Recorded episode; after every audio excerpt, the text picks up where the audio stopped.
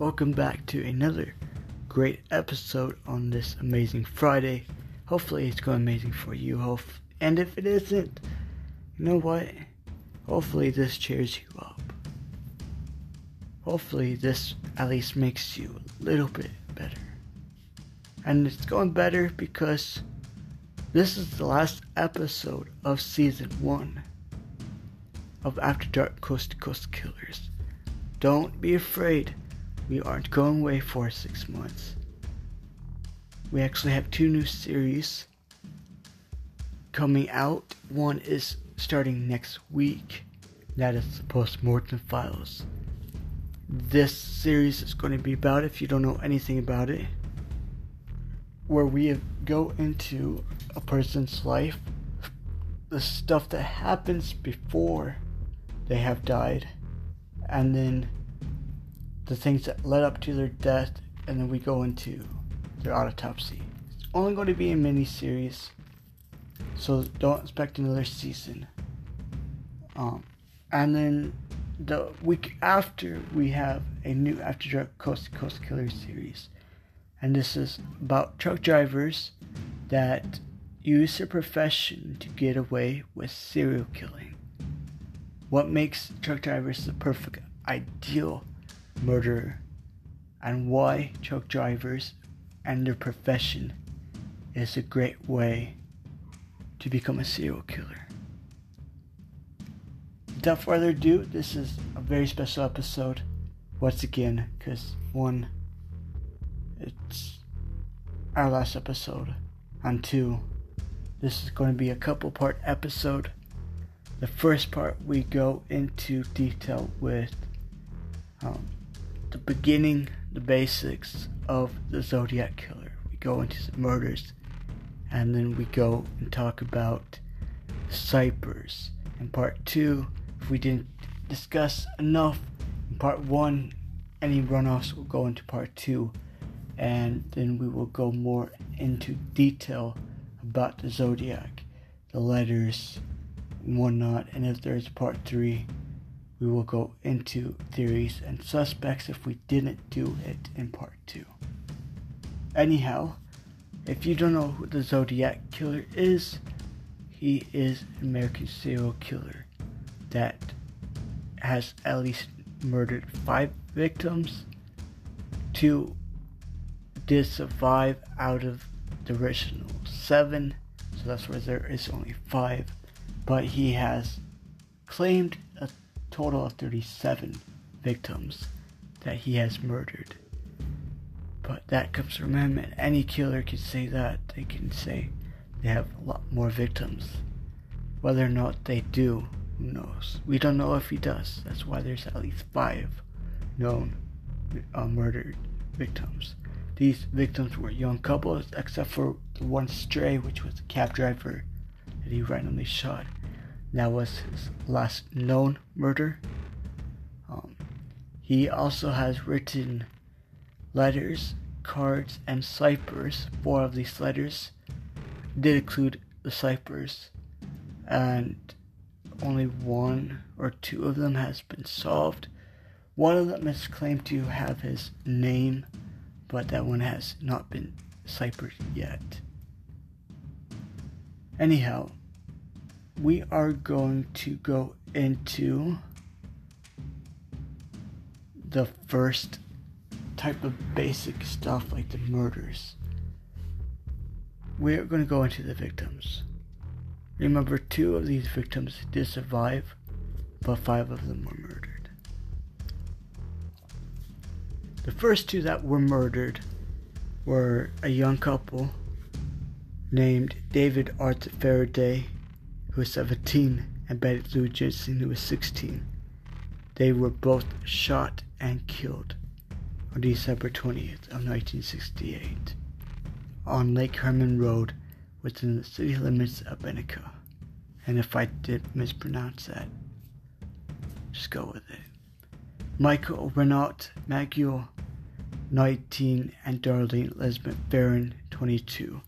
Both of them were shot Michael did survive the attack, but Fern was dead on arrival They were shot in a parking lot of Blue Rock Springs Park in Vallejo. Um, Bryan Calvin Hartnell did survive, and Cecelia Ann Shepard did not. Um, they were stabbed on September 27th of 1969 at Lake Berryessa in Napa County. Hartnell did survive the eight stab wounds to the back, but Shepard did die on September 29th. Paul Lee Stine was the cab driver. He was the random person that, you know, I guess he had to be in the wrong time at the wrong place, but he was shot and killed in his cab on October 11th, 1969, in the Presidio Heights neighborhood in San Francisco. Before we go into the details of the murder, if you haven't checked out our Facebook page, liked or followed or both, go do so. We are on Facebook at After Dark Coast to Coast Killers or After Dark Coast to Coast, but it's probably the Killers part. Anyhow, go check us out. And if you haven't, uh, go check, you know, subscribe to follow us as our podcast in general, go do so. We are on Apple Podcasts, Google Podcasts, Anchor, Overcast. We're, we're everywhere a podcast can be played, anywhere and everywhere in the world. Anyhow, let's go into the Lake Herman murders. On December 20th 1969, on Lake Herman Road Betty Lou Jensen and David Arthur Faraday were on the first date. They were actually going to attend a Christmas concert at Hogan High School, about three blocks from Jensen's home. The couple, though, instead visited a friend before shopping at a local restaurant, then driving out on Lake Herman Road. At about 10:15 p.m., Faraday parked his mother's Rambler at a gravel turnout, and this turnout is called Lover's Lane. I shouldn't go into details, but it's pretty much where young couples or couples in general make love and do all that other shit. Um, shortly after 11 p.m., uh, their bodies were found by Stella Borgs, lived nearby. No leads were developed from it but using forensic data at the time, um, Robert Gray Smith postulated that another car did pull out or pulled into the turnout just prior to 11 p.m. and parked beside the couple and pretty much shot them. You know, he ordered the guy to get out and then his girlfriend tried fleeing, but then was shot and as the investigation was at the scene. She was found 28 feet away from the car and then the killer drove off. There's nothing really important. Um, I should reword that. There's nothing specifically that stands out as important besides, you know, it was just random murder. And at the time, it was probably the same way. You know, you have two couples. There's no other murders, known murders, or anything like that in or around the area that can connect the, these two murders to the Zodiac or anyone. So nothing really specifically stands out in this case, but as we get into Blue Rock Springs murder, you will understand why I kind of be a little bit suspicious and kind of going into a theory about why. But let's get into the murders first. Just before midnight on July 4th of 1969, Darlene Ferrin and Michael Magul drove into the Blue Rock Springs Park in Vallejo, four miles from the Lake Herman Road murder site, and parked. While the couple sat in Ferrin's car, a second car drove into the lot and parked alongside them but almost immediately drove away. Remaining about 10 minutes later, The second car parked behind them. The driver of the second car then exited the vehicle, approaching the passenger side door of Ferrin's car. Carrying a flashlight and a 9mm Luger, the killer directed the flashlight into Magkus and Ferrin's eyes before shooting them, firing a total technically of seven times, but the first time was five times. Then he heard that Michael was alive because Michael obviously moaned from being shot and then shot them two times each. Some of the bullets did go through Michael's body into his girlfriend's. He survived. She did not. Despite Michael being shot in the head, face, and neck area, um, on July 5th, this is where it kind of gets suspicious. On July 5th, 1969, at 12:40 a.m., a man phoned the Vallejo Police Department to report and claim or report and claim responsibility for not just this attack, but also uh, the Lake Herman road attacks. Police then traced the call to a phone booth at a gas station at Springs Road and Tuolumne um, if I did, and I'm pretty sure I mispronounced your name, just let me know. Anyhow, located about three tenths of a mile or 500 meters from Ferrin's home and only a few blocks from the Vallejo Police Department. Ferrin was pronounced dead at hospital. Um, Michael did the, did give a description. He said the attacker was 26 to 30 years old, 195 to 200 pounds, or even possibly more, 5 foot 8 white male with short, light brown, curly hair. And over time, as the other person survives, it's kind of off from this one, but don't take too much credit into it. Just understand that sometimes it's hard to tell in these type of scenarios because everything's moving too fast. Anyhow, why this is suspicious is because it was close to Ferrin's home. And what makes this stand out is because ideally, if this killer even picked out his victims ahead of time, he could have been watching her from across the street He could have walked past her house. He could have did this and that, and then stalked her and her boyfriend, and then found them, killed them, or killed one of them, you know. But that's just a theory. That's that's something that always will stand out to me, and always will make me question if he stalked some of his victims? Or did the press just release her address and been like, this is where I need to call from or whatnot? Anyhow,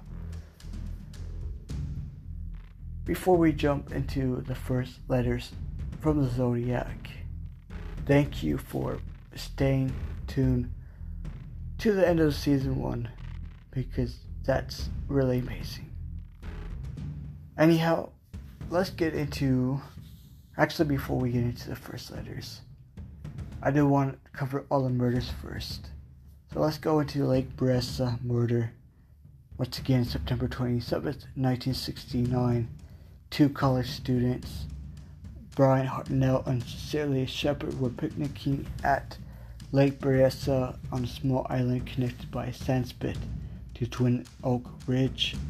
A man about 5 feet 11 inches, weighing more than 170 pounds, approached them wearing a black executioner's type hood with the clip on sunglasses over the eye holes and a bib like device on his chest that had a white 3 by 3 inch cross circle symbol on it.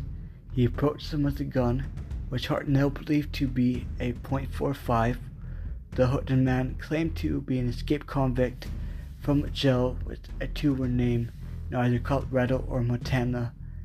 Um, a police officer later inferred that he had been referring to a jail in Deer Lodge, Montana, where he had killed a guard and subsequently stolen a car, explaining that he now needed their money to go to Mexico as the vehicle he had been driving was too hot and not overheating, but if he was driving around, he would be caught with it. After hearing their screams for help, a man and his son were fishing in nearby um, cove discovered and discovered the victims and then contact park rangers. And by the way, I did accidentally skip over what happened to them. Um, he pretty much killed them. One did survive, and he's lucky to survive that attack.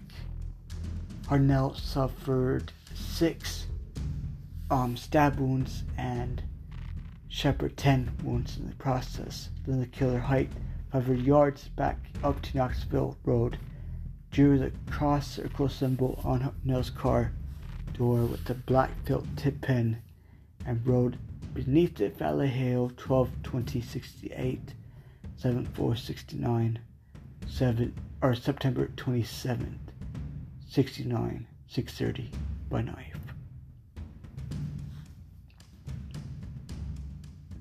Then he went to Napa County around 740 and called the Napa County Sheriff's Office from a t- pay telephone to report the latest crime.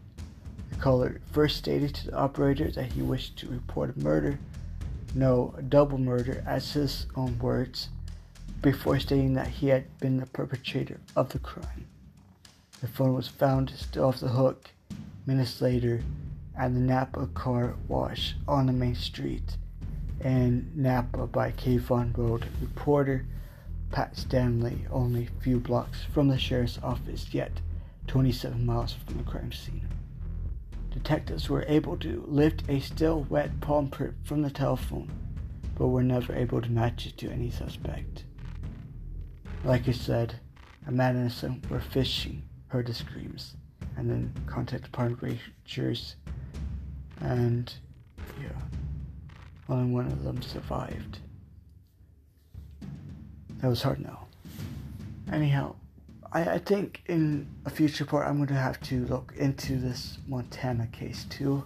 Because maybe with this Montana case we can get an idea on a trail kind of and if he actually really went back to prison ever been caught. And that's important. And we should all know why that's important. Okay? Because this inmate that escaped has a name. Okay? So, anyhow, um, the Presidio Heights murder we are going to get into now. Two weeks later, on October 11th of 1969, a white male passenger entered the cab driven by Paul Stine at the intersection of Mason and Geary Streets, one block west from Union Square in San Francisco. Um, he was requesting to be taken, the Zodiac in this case, was requesting to be taken to Washington and Maple Streets in Presidio Heights. For, for unknown reasons, Stine drove one block past Maple to Cherry Street. The passenger shot Stine once in the head with a 9mm took Stine's wallet and car keys and tore away a section of Stine's bloodstained shirt tail. The passenger was observed by three teenagers across the street at 9:55 p.m. who called the police while the crime was in progress. They observed a man wiping the cab down before walking away towards the Presidio, one block to the north. Two blocks from the crime scene, patrol officers Don Fouke and Eric Zelms responding to the call observed a white man walking along the sidewalk east on Jackson Street and stepping onto a stairway leading to up to the front yard of one of the homes on the north side of the street. The counter lasted only five to ten seconds. Now, why this case is extremely important is one, we got almost very clear picture. Um, ideally, if, if you have a good vision type of brain of the scenario. You know, we got these witnesses, we got officers. They connect this man, seen this man. And why why this case stands or why this murder stands out it's not just because it's Strangler. What I mean is he has a idea or a case of um murdering young couples. You know, whether they were in high school or college. Okay. I think he's killed him and I I get the reason why he did, and I don't know if Stine kind of was suspicious about him, or Stine was, you know, miss a turn or something. I don't know, but this particular cab driver went a little bit too far, got shot and more than one witness seen him. Now I'm going to reread the part where it goes back to the police officers. So remember, patrol officers Don Fouke and Eric Zelms responded to the call. They seen a white man walking along the sidewalk on East Jackson Street and stepping onto a stairway leading up to the front yard of one of the homes on the north side of the street. And their encounter lasted a few seconds, which is typical. You're in a car, the guy's outside, it's not like you're going to really stop, question it. The thing that I am questioning though is did he just notice these patrol officers and then just walked up to the house why why did he walk up the steps of the house? No, I don't think another murder happened at the house, but in my idea of view, if I had officers going past me and there was the house, I would go past the, up the steps to the hide. Whether or not anything further happened, if he broke in, if he lived there, whatnot, which I hardly did live there, but you get the gist. Now, we are going to um, go into speculation and zodiac claims. This isn't technically a theory part, but I just want to throw this in here. But these are closely related to the zodiac with victims. So the first two victims of this area is Robert Domingos, 18, and Linda Edwards, who was shot and killed on June 4th, 1963. There are specific similarities between their attack and the Zodiac's attack at Lake Berryessa, or Berryessa five years later. On Cheri Jo Bates, who was 18, was stabbed to death and nearly decapitated on October 30th.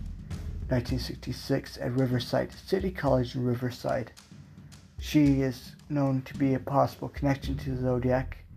Um, only and this only actually appeared four years after the murder, when San Francisco Chronicle reporter Paul Avery received a tip regarding similarities between the Zodiac killings and Bates' death. Donna Lass was last seen um, on September 6th of 1970 she was 25 and she was last seen in Nevada. A postcard with the advertisement from Forest Pines condominiums um, pa- pa- pasted on the back was received at the Chronicle on March 22nd. No evidence has been uncovered to connect Lass's disappearance with the Zodiac. We will actually look into that probably more um, for the simple fact, I, I kind of want to see where this forest pines is, what can be surrounding this, and whatnot. But anyhow, let's continue. Um, Kathleen Johns was 22. She was allegedly abducted on March 22nd on Highway 132 near one or near I-5 or yeah near I-580. Sorry about that.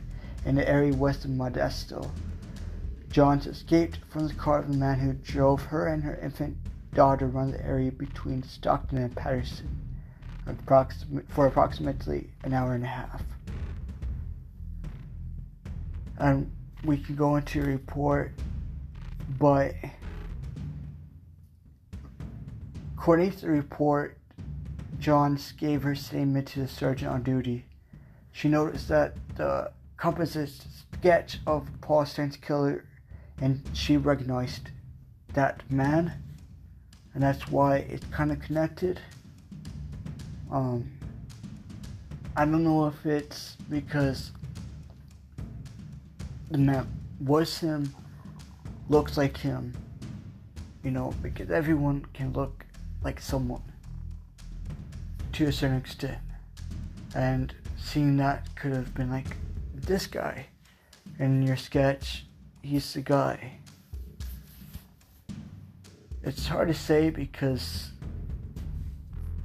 we don't know much about the zodiac besides what he's purposely given us.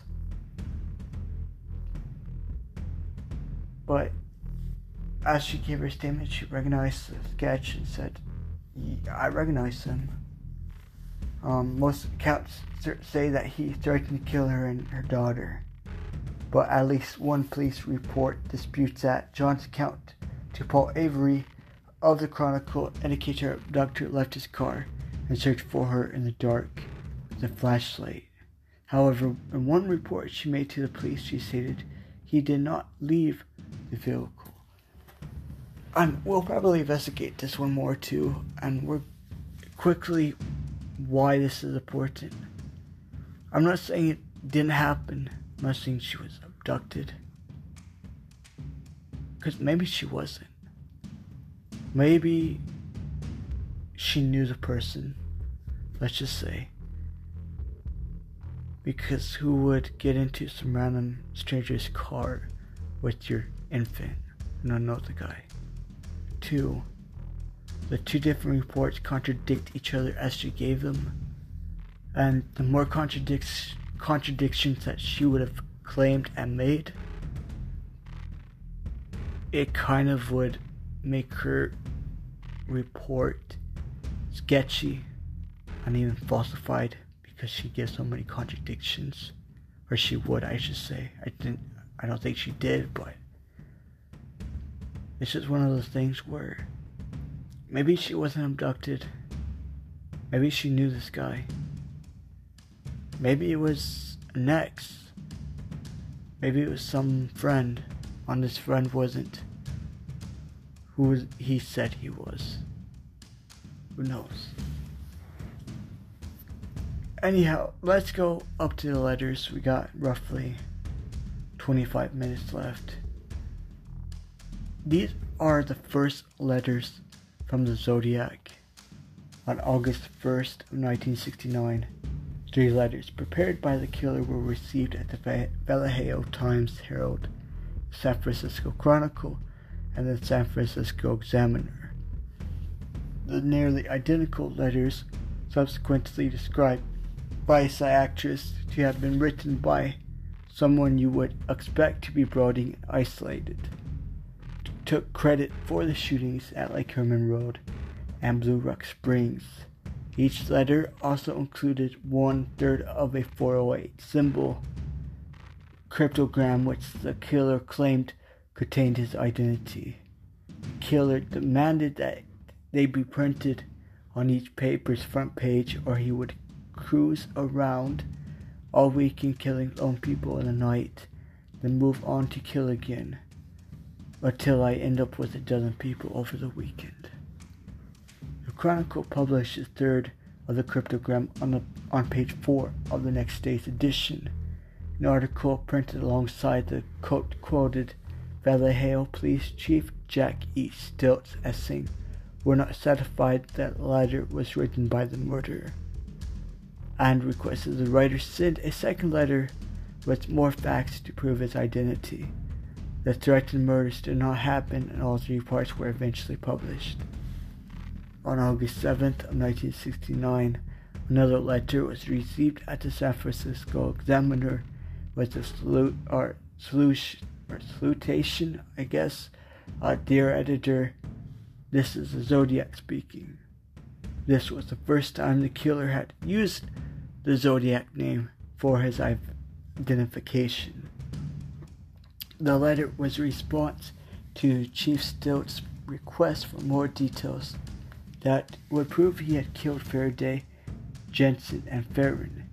In it, the Zodiac included details about the murder, which was not yet released to the public, as well as a message to the police, but when they cracked the code, um, it pretty much wasn't much. And quote unquote it, the message said they will have me. On August 6th, or August 8th, I mean, 1969, Donald and Betty, or Betty Harden of Salinas, California, cracked the 408 symbol cryptogram. It contained a misspelled message in which the killer seemed to reference the most dangerous game and said he was collecting slaves for his afterlife. No name appears in this decoded text, and the killer says that he would not give away his identity because it slowed down or stopped his slave collection. I'm going to read the cipher. This is the first out of two ciphers that has been uh, uncovered or encrypted. I like killing people because it is so much fun. It is more fun than killing wild game in the forest because man is the most dangerous animal of all. To kill something gives me the most thrilling experience. It is even better than getting your rocks off with a grill. The best part of it is the when I die, I will be reborn in paradise. And all that I have is the, the all I have killed will become my slaves. I will not give you my name because you will try to slow down or top my collecting of slaves for my afterlife. And then I guess I'm uh, gibberish. But, you know, ideally, this guy seems to be clever. Um, he's not giving up much. He references the book. He says his purpose is to collect for the afterlife.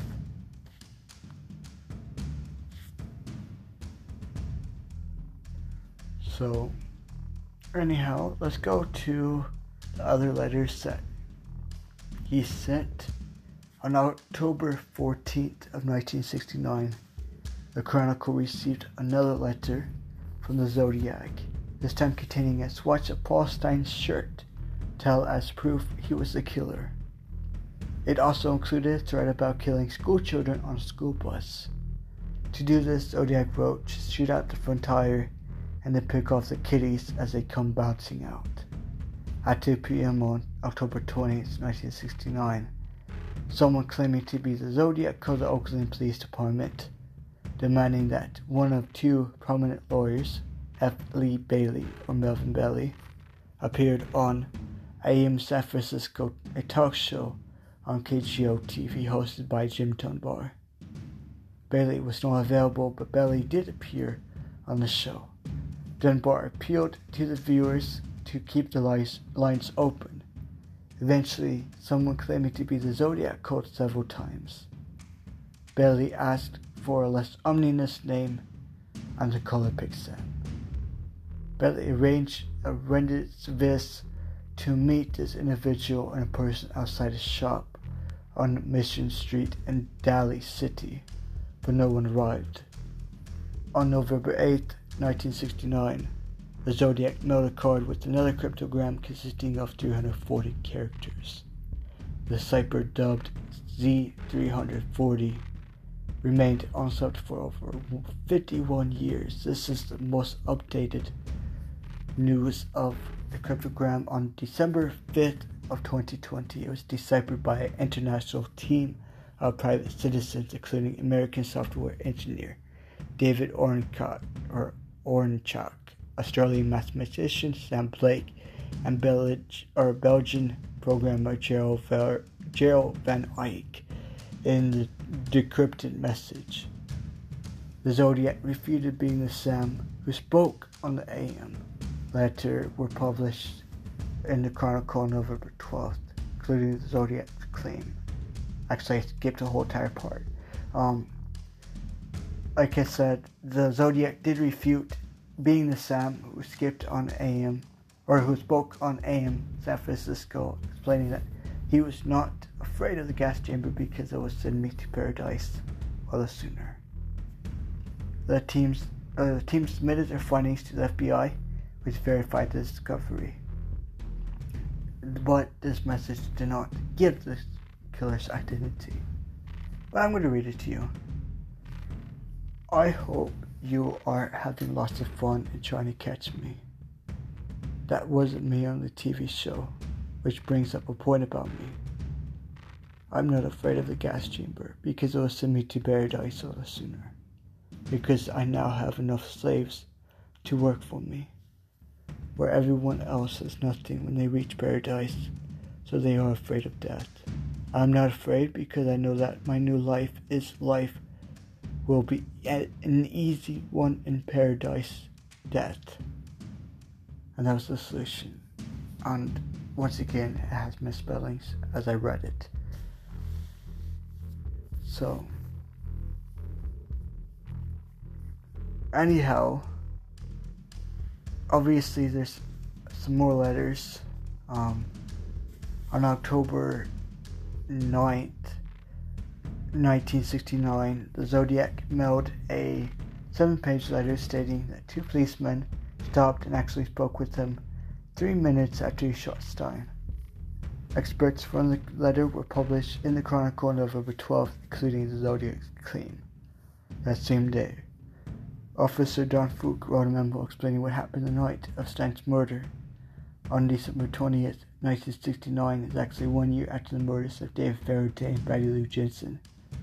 The Zodiac mailed a letter to Belli that included another swatch of St- Stine's shirt. The Zodiac said he wanted Belli to help him. The Zodiac continued to communicate though with the authorities despite not a lot of them being letters uh, for the remainder of 1970 via letters. like I said, not a lot was letters, but most of it was and greeting cards to the press, and a letter postmarked April 20th of 1970. The Zodiac wrote, "My name is blank," followed by a 13-character cipher. The Zodiac went on to state that he was not responsible for the recent bombing of a police station in San Francisco, referring to February 18th of 1970 and the death of Sergeant Brian McDonnell two days after the bombing at Park Station in Golden Gate Park. But added, there is more go- glory to killing a cop than a Sid, because a cop can shoot back. And I'm pretty sure that Sid is supposed to be kid, but it was spelled with a C. Um, the letter included a diagram of a bomb the Zodiac claimed he was used to blow up a school bus. At the bottom of the diagram, he did the crosshair like symbol that was similar or exactly like to the one that was found on the car. And he did that crosshair like symbol as equals 10, SFPD equals 0. On April 28, 1970, Zodiac sent a greeting card to the Chronicle. Written on the card was, I hope you enjoy yourselves when I have my blast, followed by the Zodiac's cross circle signature. He threatened to use the boss bomb soon unless the newspaper published the full details he wrote. He also wanted to start seeing people wearing some nice Zodiac buttons. On June 26, of 1970 in a letter postmarked to the Chronicle or to San Francisco. It's not really specific. He wrote, I shot a man sitting in a parked car with a .38.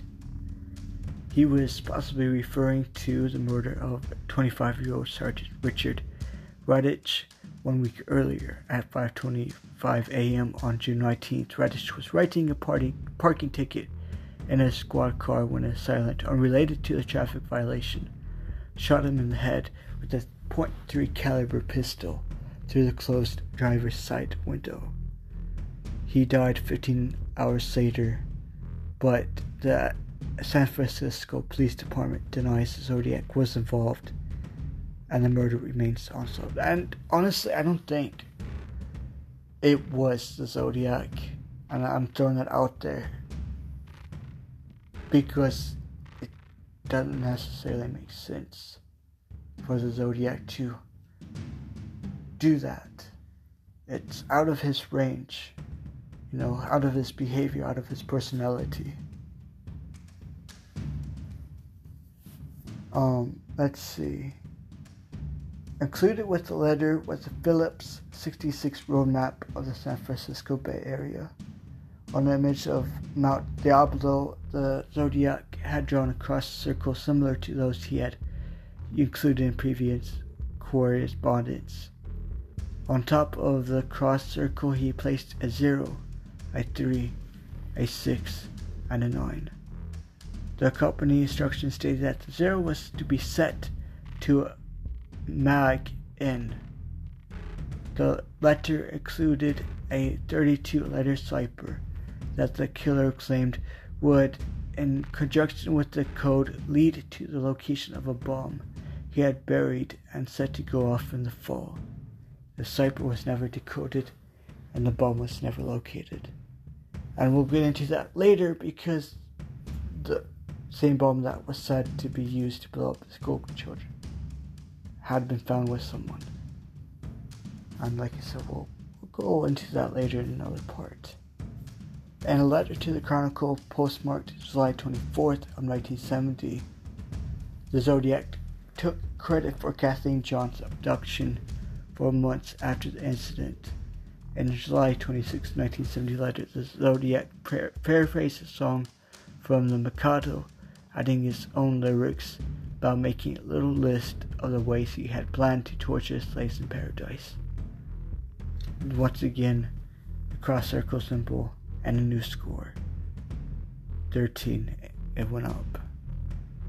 Um, and the police department still was at zero.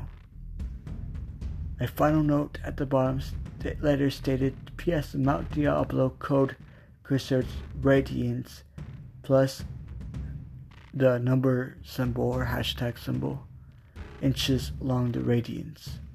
In 1981, a close examination of the radiant hit by Zodiac researcher Gareth uh, Penn led to the discovery that a radiant angle, when placed over the map, per Zodiac uh, instructions pointed to the locations of two Zodiac attacks.